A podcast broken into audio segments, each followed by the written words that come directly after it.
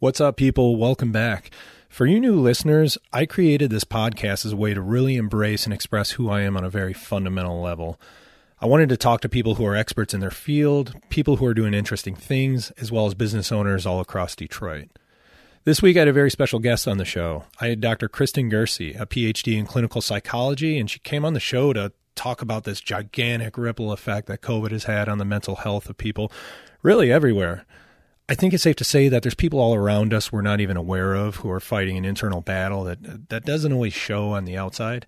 Dr. Ghersi has some powerful messages throughout our talk, but my own message is pretty simple. Just be nice to each other, people. It's not a hard thing to do, and it just makes everybody happier. We should all be grateful for people like Dr. Ghersi because she's on that front line of the mental health battle, and the work she's doing to help people is invaluable. If you're someone that needs help and someone to talk to, Dr. Ghersi, spelled Ghersi, provides her clinic info in West Bloomfield at the end. So give her a shout if you need it. Well, here we go, friends. I hope you enjoy our conversation like always. And without further ado, here's Dr. Ghersi.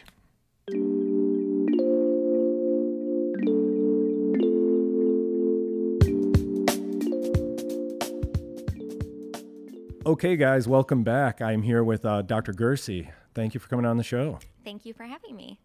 So I want to know what you do. You're a PhD, very big deal. That's awesome. Is that kind of a weird thing, having at the end of your name? Or is it a badge of pride? I'm definitely something that I've worked really hard for, but it is. It's kind of a little intimidating, of course, to kind of introduce myself as a doctor. Sure. What school did you go to?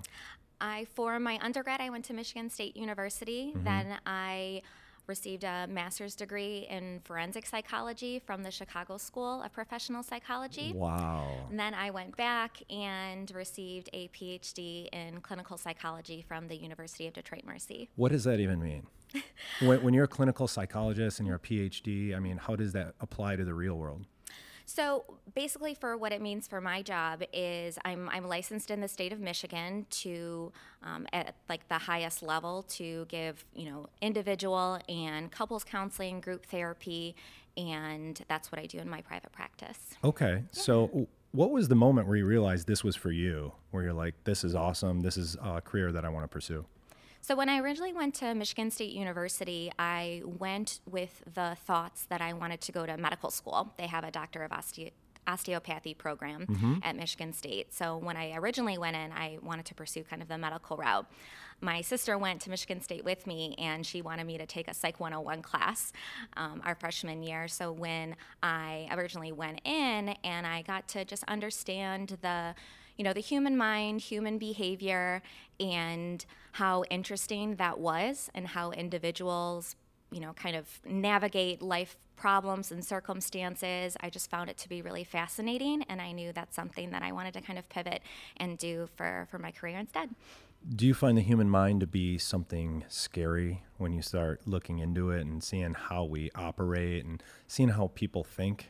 Do you break people down when you talk to them? I find it to be very complex. I find it to be very interesting, and I've always been very curious. Mm-hmm. I asked a lot of questions when I was little. I always wanted kind of clarification and love listening to people, so that was always something that I was really drawn to. Okay. So for young girls or boys that want to be you one day, mm-hmm. What advice would you give them, or what path should they take, I suppose? What's required? So it's kind of a long road. So for as far as undergrad, that's 4 years. And if you wanted to go right into a PhD program, you're looking at least about 6 years of school, additional schooling. I had a master's degree outside of my PhD program, which was an additional 2 years. So for total, for the PhD and the master's degree, and then I did a postdoctoral fellowship, it was an additional, I think 6, 7, 8, 9, so 9 years post bachelor's degree. Okay. So it's a long road, and I think I knew that from the beginning, that it was going to be kind of a long route of academics and internships and postdoctoral fellowships, and then the subsequent end is kind of taking the licensing exam for you to be licensed in the state of Michigan to practice therapy. Well, props to you. That's you. No small feat for sure.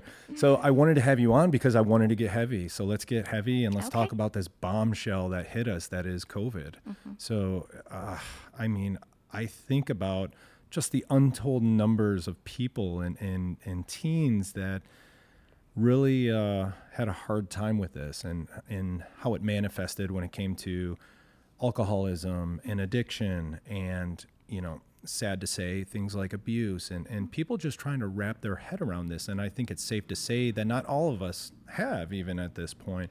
But can you know, kind of enlighten us from what you've seen from a clinical psychology perspective? Oh, absolutely. I mean, definitely in the beginning, it was kind of when everything happened and the sheltering in place occurred, a lot of the clients that I worked with kind of wanted to kind of just like shut down as well. So I saw a lot of people that kind of didn't want to continue with therapy because it was such a shock to our systems. So, you know, it's the concern of when difficulties like that arise for people to just kind of like withdraw because it's so uncomfortable and people are not necessarily apt or comfortable in kind of communicating that level of distress. And I think for a lot of people, and what we saw definitely an exacerbation with in terms of the substance misuse, the anxiety, and the depression, for people that had, you know, those predispositions for those anxiety and depression, and then also for people who have, for maybe the first time in their lives, start experiencing that. Right. And so the difficulty about that, I think, for a lot of people was just like the adjustment of it all. You know, you go from having that daily schedule that you've really kind of carved out for yourself, going to work, working, coming back home, and not having that separation of that work-life balance, spending time with people, their spouses, their children, 24/7 for the first time. And that's a really difficult adjustment. And I think for a lot of people, when we have those kinds of stressful changes in our daily life, what can happen is that they start neglecting themselves. Those basic fundamentals, the sleep, the nutrition, the self-care relaxation that they would utilize every day, like exercise. All the gyms were closed, so for a lot of people, that's a great outlet, and they didn't have that, myself included. So when you don't have those abilities to really kind of discharge a lot of your other anxieties and the way that you kind of process difficulties every day, it kind of gets taken away, and you can really start to kind of feel that discomfort and not know where to kind of put it elsewhere. So we go to those methods that kind of are those quick releases, which for some people are, you know, drugs and alcohol. So you see definitely an increase in that. Yeah, I think it's interesting you said work-life balance, and, you know, a lot of us complain about going to work, but at the same time, it's fundamental to what we do on a day-to-day basis. And I can tell you, you know, it affected me certainly. And I said this many times on this podcast, but I started drinking myself. You know, I already drink as it is, you know, as a responsible adult. But when you're by yourself and you don't have a purpose, you don't have like an agenda or a schedule, you know, it's 10:30. I've had my coffee and my breakfast. I'm watching CNN. I'm watching the updates. And then, you know, I'm kind of bored. I'm like, you know, it's 11:30. It's close enough to 12. I'm going to have a beer. And I was like, wow, that was cool. And then I make dinner later on that day, and I have a glass of wine while I'm making dinner. And then the next day it turns into 2 beers in the morning. And it was just like, my wife said at a certain point, she's like, you've been drinking every day. And I'm like, ugh. So I'd imagine a lot of people went through that. Absolutely. Absolutely. I think that a lot of people, you know, you go for those kind of those quick fixes of what's going to kind of alleviate a little bit of that distress. And it's a self-soothing. And for substances or even kind of food, I know a lot of people went to like emotionally eating as well. And those are kind of those two things is that we kind of can associate with as kind of that like release valve of our stress. I got fat too. I'm still working on melting it off. But yeah. So, but I mean, for people, it feels good, and it's very fast acting. And I think for a lot of people, you know, when you're not able to kind of rein it in because all you have is you're within these, you know, 4 walls of your home, it becomes really difficult to kind of get a handle on. And, you know, luckily for some people, they're able to have, you know, those partners or other people to kind of say, you know, this is what I'm kind of noticing, to kind of bring about that awareness. But for other people, they didn't have that because they were alone. Sure. And I'm in the medical field in my day job, and I know that when it comes to clinical data, there's a standard of 2 years, and then the gold standard for any study is really 5 years. And of course, those studies can be 20 years or however long, right? But my question to you is, do we have initial raw numbers yet on what we've seen with increase in alcoholism or gambling or any sort of addiction? Fill in that type of addiction blank absolutely. As you'd like. Mm-hmm. Absolutely, yeah. I have Google alerts of the, you know, the impact of COVID and the pandemic on mental health, and we are absolutely seeing that, wow. You know, within the data and research, as well as just kind of in the clinical field for individual therapists. I mean, we are all pretty much maxed out. I don't even know who to refer when I'm getting all of these inquiries, because, you know, therapists are, you know, bursting at the seams of what they can get at in terms of how many clients that they can see a week. Wow. So those people are hitting it hard. I mean, in terms of like trying to get the data, trying to address this problem. And I would imagine, based on what you're saying, it's coming in waves. Mm-hmm. I don't even know how they deal with it while at the same time trying to be safe and, you know, all that stuff and seeing patients. Mm-hmm. I want to read you a quote. Hard times create strong men create good times. Good times create weak men, and weak men create hard times. What do you think about that quote? Can you repeat it again? Yeah, no problem. It's basically the hard times that we deal with, it creates strong men, resilient men, mm-hmm. right? And then strong men, as a function of, I'm just going to read it again. Hard times create strong men create good times. Those good times create soft men. So what I'm tying this into, are kids these days too coddled? Are they too soft? I mean, we're in the first world where we live in luxury, essentially. I heard an ex-politician just say recently that our worst day here in America is better than anything else for the majority. Mm-hmm. Around the world, I mean. Yeah, I can definitely see it in working with adolescents is, I think, there are a lot of luxuries that make kind of everyday life pretty easy. But then what we're also not educating people on is kind of like how to cope. And I think the pandemic was a perfect example of this. You know, we have all of these luxuries of our everyday, the ease of going places. We have the financial ability to be able to do so. But then when those get kind of taken away, people are kind of in shock. And there's a lot of discomfort in that. And even with younger people or adults as well, we don't really allow ourselves to sit with discomfort too much. Right. Because there's always those distraction and avoidance tendencies that we can do in order to kind of combat those negative emotions like anxiety, sadness, anger. So I feel with that, to be able to, and what I think people have learned over the last year is really been able to allow for themselves to kind of sit with that discomfort. Use it as kind of a signal of being able to remind themselves that the discomfort is temporary, mm-hmm. and to find ways of making it a little bit more tolerable.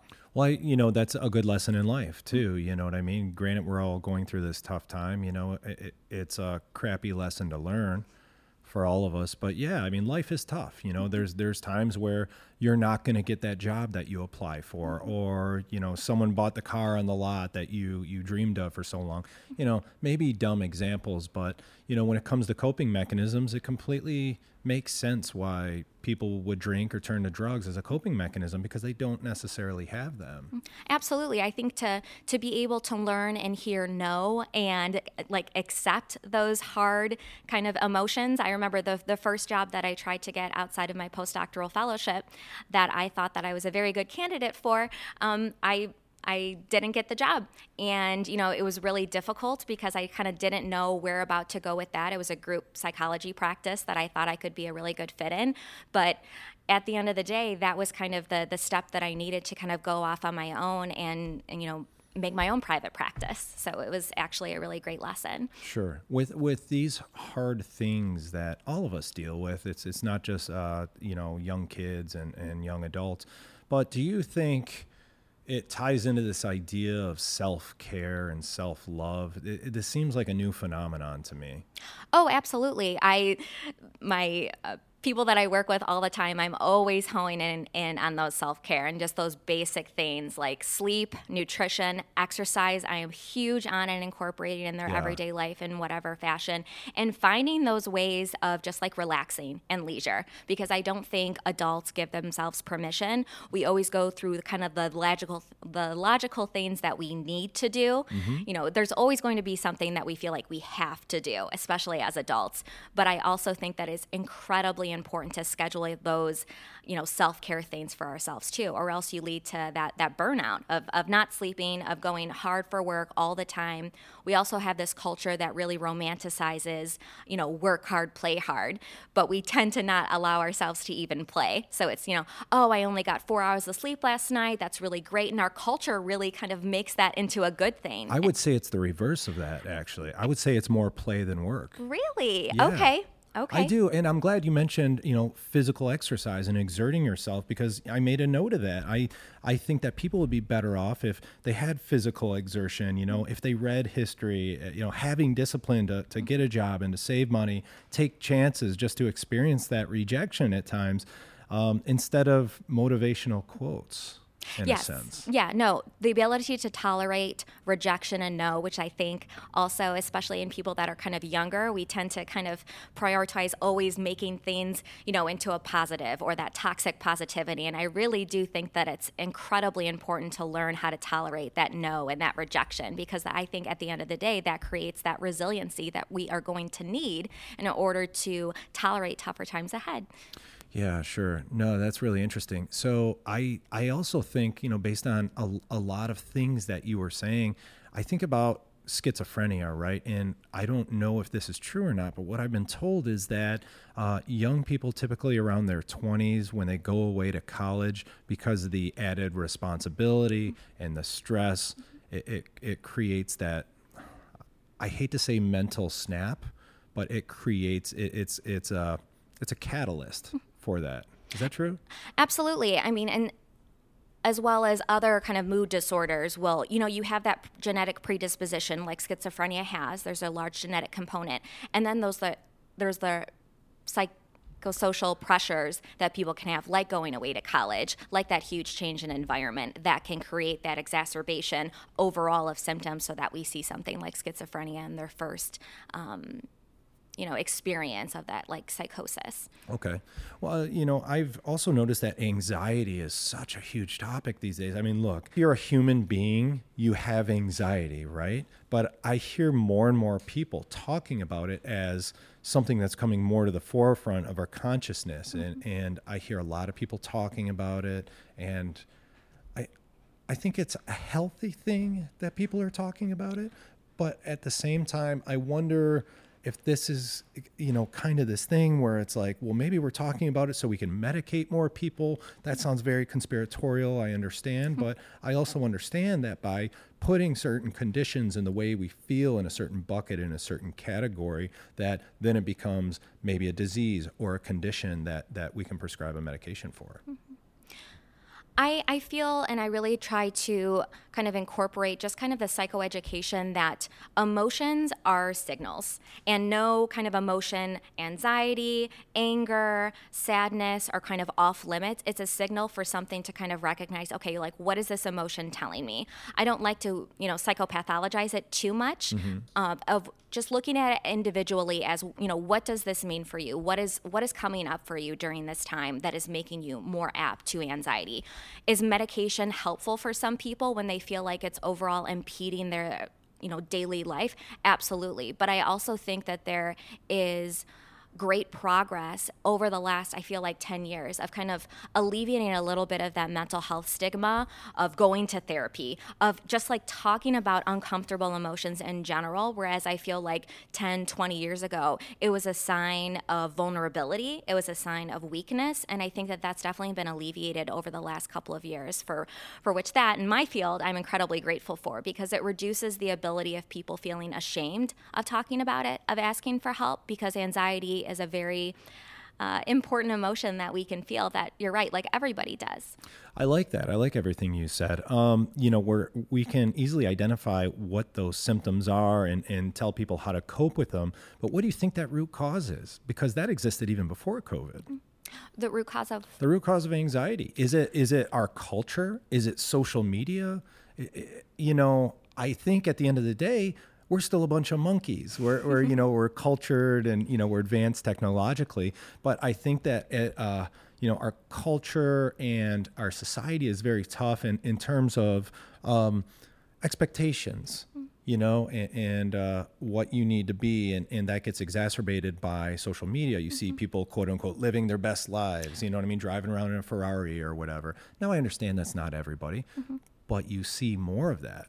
So does that play into that root cause? I definitely think so, because, you know, we're creatures of kind of comparisons, and especially when we're able to see that when we're scrolling and seeing everybody, like you said, living their best lives, seeing their highlight reels, and you start comparing yourself, why don't I have this?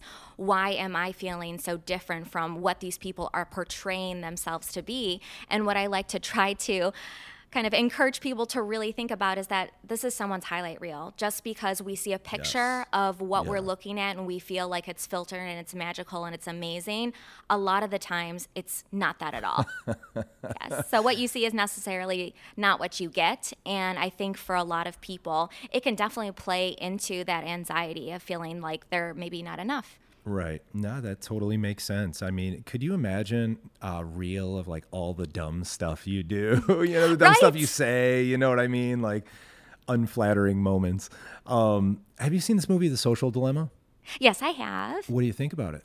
I thought it was very powerful. I thought it was very kind of eye-opening in terms of the machine that is social media and how kind of dangerous it can be.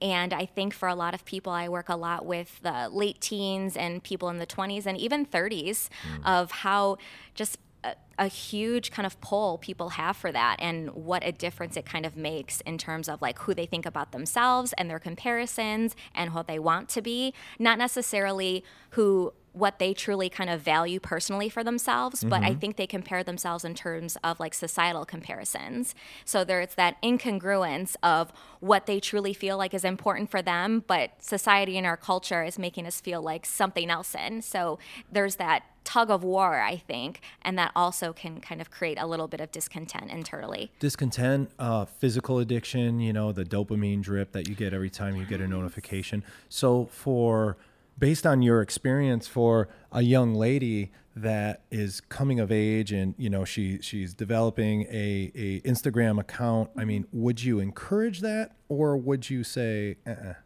you know, like you gotta hit 13 first? Because that's what they kind of said in The Social Dilemma.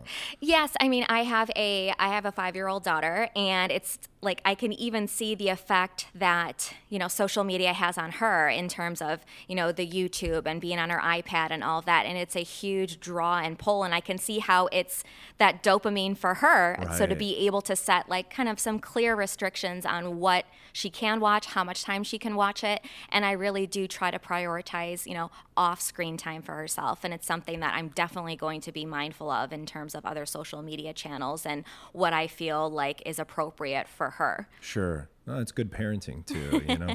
I had this moment where I was talking with a coworker just, you know, a couple months ago, and she was giving me an anecdote about, you know, her niece or something like that. And she was scrolling on her Instagram, and she saw photos of her friends like at an event, and it crushed her because of the FOMO, the fear of missing out. And you could see how it really has an effect on these young minds.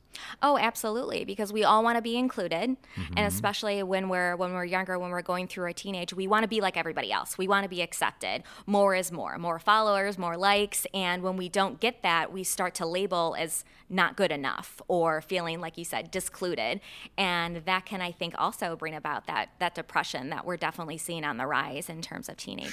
Sure, sure. In your practice, what do you like to focus on? I mean, mean, is it just all encompassing? Is it wherever your patient essentially, or the person that you're counseling wants to take the conversation? So usually when people come to me, it's usually because they have some sort of like presenting problem, presenting concern. For my practice personally, I see and work a lot with like kind of like adjustment concerns, like going to college, new relationships, relationships ending. I work a lot with women, so fertility, prepartum, postpartum, just navigating changes in life. As well as over the last year, I've definitely seen a lot of anxiety and depression as well. So usually what will happen is the first initial intake, I'll kind of talk about kind of what's been going on for them over the last year or so, what kind of difficulties they've been encountering, and kind of what they want therapy to be like for them. And I'll take it very much on an individual basis, an individual need, but the anxiety and depression and kind of adjustment, life transition concerns is what I typically see. Sure. How do you keep that barrier between you and the person that you're dealing with? I say, quote unquote, dealing with, it's kind of a crude word, but in terms of staying positive, staying energetic, staying passionate, because you deal with these problems day in, day out, and I would imagine it has to grind you down a little bit. Yeah, some days are definitely more difficult than others, and what I like to try to do is, during my breaks that I have during the day and then as well as on the weekend, I really prioritize like self-care for myself. During those breaks where I have in between patients, I try to, listen to music, call a friend. In terms of being present and focused within the session, I think, eye contact is very important. Holding the space for someone in the session is also very important, and taking everyone as kind of individual. My approach isn't necessarily, all positive all the time. I want to try to be realistic, but also comforting and nurturing. And I also think just meeting the person where they're at instead of where I think that they should be, sure, I think is also very important as well. Yeah, that totally makes sense. And I think at the end of the day, we need each other. We need that human interaction, and I think that was kind of the undercurrent of COVID. Yes, we're adjusting to this scary world where all of a sudden we're all in fear, we're afraid to go outside and breathe the air, but I really think that because we're social creatures, we miss that. Like, the worst thing you can do to a prisoner that's a hardened criminal is put them in solitary. And so I think that I'm projecting my thought of how I think your job is onto you. But, when you're sitting with somebody and they're telling you their problems or what they're just trying to work with on it, what they're trying to deal with, you are there and you receive fulfillment as a function of talking to them. Would you agree with that? Oh, absolutely. I feel like it's incredible to allow someone to give themselves that holding space of feeling safe and vulnerable enough to talk about things that they maybe never said aloud before. I find that to be incredibly powerful, and I'm very thankful to be able to do what I do, to be able to, actively listen to what they're saying. I think for a lot of people, they don't really get that. We navigate life as kind of a very passive, we're text messaging, we're emailing, we really don't get a whole lot of times where we're face to face with, sustained eye contact of being able to really watch someone and open themselves up to being able to feel heard. And I feel like that's a very special quality that therapy presents itself. That's interesting. Let's go down that road. So you're talking about sustained eye contact. What kind of trends do you see when it comes to the youth? I mean, kind of a two-part question, I guess. What kind of trends are you seeing for one? And then two, I mean, do you find that the social skills and the emotional intelligence is lacking or diminishing? I think for a lot of people, especially teenagers that I work with, we don't necessarily get a lot of that one-on-one sustained eye contact time because of everything that comes along with technology. We have things like FaceTime, but it's still not the same as being in the same presence of a room and being able to hold conversations. There's an energy you give off that gets lost in digital world when you're on FaceTime. Absolutely. And then, nonverbal communication, that also is huge too. So everybody's used to texting. Everybody's used to Snapchat or, Instagram. So I feel like for the teenagers that I tend to see is that we really try to bring it down to kind of that basic level of learning how to talk, how to describe and label their emotions. And I think for a lot of people, I mean, even adults included, to really describe what they're feeling, and they don't necessarily recognize that it's anxiety or depression or grief. So to be able to really function on working towards that vocabulary and be able to kind of make the connections that what they're feeling is anxiety or depression. And I think for a lot of people, it's almost a relief to recognize like, oh, what I'm feeling has a name and it's something that we can work on. Yeah. Those are great points. I wonder, do you think that we just talk about our feelings too much? I mean, I understand that it shouldn't be like it was in earlier generations where, it wasn't manly to talk about your feelings. And now it seems like we're almost on the opposite end of that spectrum. There's this movie I really liked with Leonardo DiCaprio called The Blood Diamond, right? And in that movie, he made the comment, he was South American, right? And he's like, you Americans, you love talking about your feelings, right? So what do you think? Do you think there's an in-between, or do you think it's good to talk about everything you're feeling, because that way you can kind of, get a better picture of that person? Well, I think it's kind of the time and the setting of which you're talking about your feelings, I feel like, is important.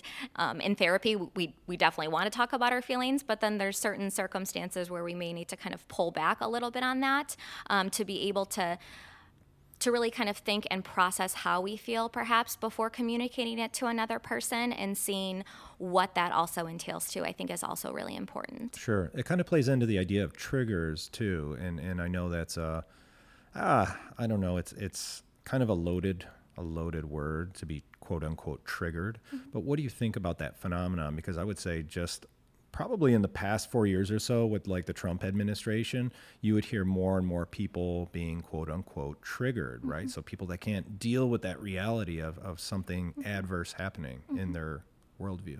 Mm-hmm.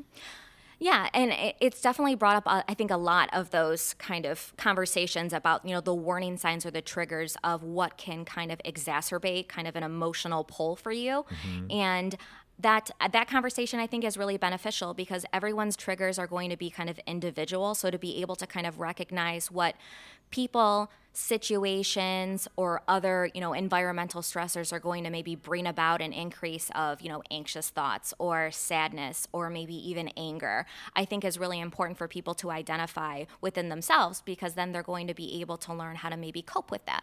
I really like what you just said, because it's more of a pure clinical context, whereas the word triggered has kind of become hijacked and become politicized. And, I don't know if you've, I'm sure you have heard the, they're woke or they're triggered or, and it's unfortunate because it buries the true meaning of that word and the function that it has, and therefore the ability to recognize it and treat it, right? Yes, absolutely. So I don't know if you ever answer the question on what kind of trends you're seeing with teens. Mm-hmm. I mean, in terms of depression or anxiety. Mm-hmm. I mean, I would imagine both.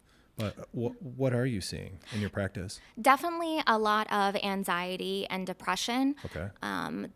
Also, body image issues, eating disorders. Right. We're also seeing a lot. But I think there's also, as the amount of kind of the luxuries that younger generations are having with technologies, I think there's also an immense amount of pressure that younger individuals are also holding in on as well. I mean, getting into college, the grades that they have in high school, I mean, the threshold is very kind of perfectionistic. And, you start getting prioritized as like grades are really important, having extracurriculars is important. And we're burning these young men and women out prior to them going to college, and then you put them in another really stressful situation where they're moving, and then the academic stressors are also rising, and you just don't kind of know how to cope. Yeah, and I think, the body dysphoria definitely plays into that. Mm-hmm. I think the pressure to make money is a big deal, and I think our society is over-sexualized, to be completely honest.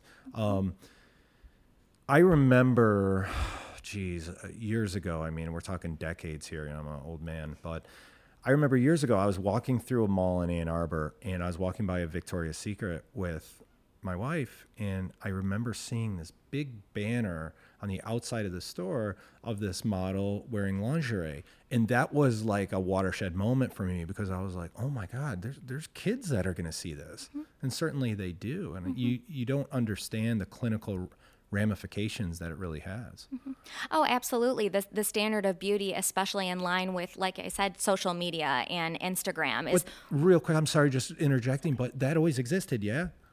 Oh, yes, absolutely. Now it's just more and more that we are able to see it. We're not just seeing that at the mall in advertisements. We're seeing that as we click through our Facebook or we click through our Instagram as well. So it's more prominent. And we're also able to see, our friends and family that don't even necessarily look like themselves on these pictures either. So I think that is also kind of contributing to that body dysmorphia, those eating disorders, and then also those feelings of just like depression, of people feeling like they're never really kind of measuring up in terms of societal standards of what kind of beauty is. Okay. So I got two last questions before we get into our two last questions. Okay. One is, what aren't we talking about when it comes to clinical psychology? I think what we're not talking about is how accepting that anyone seeing a therapist is. I think that there's a misnomer that you need to be in this intense, acute crisis situation to pursue mental health and a therapist. I think some people even who are coming into me for the first time are thinking, are my problems like problematic enough for me to be here and use this space? Like, I know I'm not like really bad, but I'm still not feeling like I can go about my daily life in a way. And I always have to just bring it down. If you want to be here and you feel like it's going to be beneficial for you, and you see that your overall daily functioning isn't necessarily at a level that you want it to be that, then absolutely you deserve to be here and use this space. So I think that's also really important to recognize.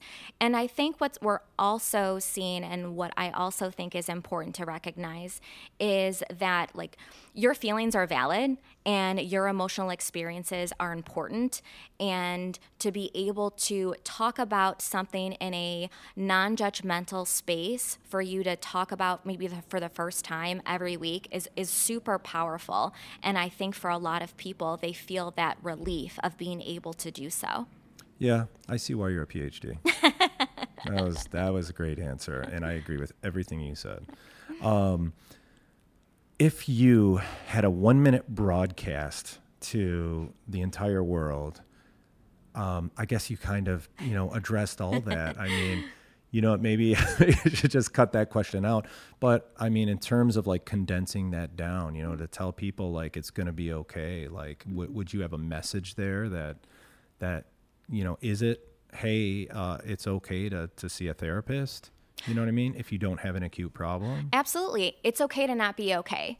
And to also let people know that it's normal to go through things like this in life where we're feeling like we're in maybe a little bit of a funk. And to also, I feel, is important for people to recognize that no feeling is final. Your anxiety is not going to be at that peak level forever. To be able to recognize ways to kind of ride out those periods of distress for things like going to a therapist. And therapy isn't a forever thing for some people. For some people, they want to go in for a couple of sessions to talk about through certain things, and then they're done. For some people, they like to take breaks in between. And for some people, they will go for years and they find it to be something beneficial that they want to just kind of incorporate in their weekly life and weekly schedule. So it can very much be tailored to what you want it to be and what your goals are at. I see that as healthy too, having a regular therapist, because you could use them as a sounding board. And look, I mean, we have a buildup of junk sometimes, and that happens over a week-over-week basis. So I think to have like that pressure release valve of seeing a therapist is nothing but beneficial. Mm-hmm. Where can we find you? So I am in Bloomfield Hills. I have my practice in Bloomfield Hills, but I also do telehealth services on a HIPAA compliant format if people are more comfortable with having, telehealth sessions during this time as well. Yeah. Cool. Do you have like an Instagram handle if people want to follow you? Yep, my Instagram is at Dr. Kristen Ghersi, and my website is the same, drkristenghersiphd.com. Cool. Okay, so let's get into our final two questions. So I like to prep all my guests. They know the question's coming. I tell them because I want them to marinate on it a little bit. But when it comes to Detroit, we're all part of this thing, and we're all in it together. So when it comes to your experience with Detroit, what does Detroit mean to you? Oh, I think it means, community, culture, evolution. I love Detroit. I'm a huge Detroit fan. My dad has lived here for almost 20 years. I lived down here for about 4 years. It's been amazing to see just the progression of the amount of people that are coming downtown on a regular basis.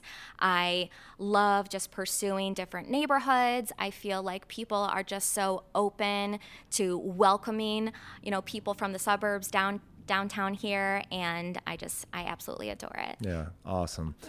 When it comes to music, and I'm sure you can appreciate this being in the field that you're in, but I think music is kind of an intangible thing that we don't realize connects us all, and it's a universal language that we could be at a concert with people of different stripes and all feel together at the same time. So what music are you listening to now? What are some of your favorites, either artists or genres or... listen to in the car? Yeah, I have a pretty eclectic taste in music. Anything from like rap, hip hop, R&B, okay, and JP Saxe, okay, Julia Michaels, Ed Sheeran. I'm really into. I like to listen to music in between my sessions. I find that to be really grounding and relaxing for me. Do you listen to music when you work out? Oh, absolutely. Cool. Love music. Yeah, I wear those AirPods a lot, and I'm worried it's going to have like an adverse health effect because I wear them too long, But thanks a lot for coming in. This was really an insightful conversation, and I hope we get to do it again. Absolutely. I would love to. Thanks, Doc. Thank you. Bye, everyone.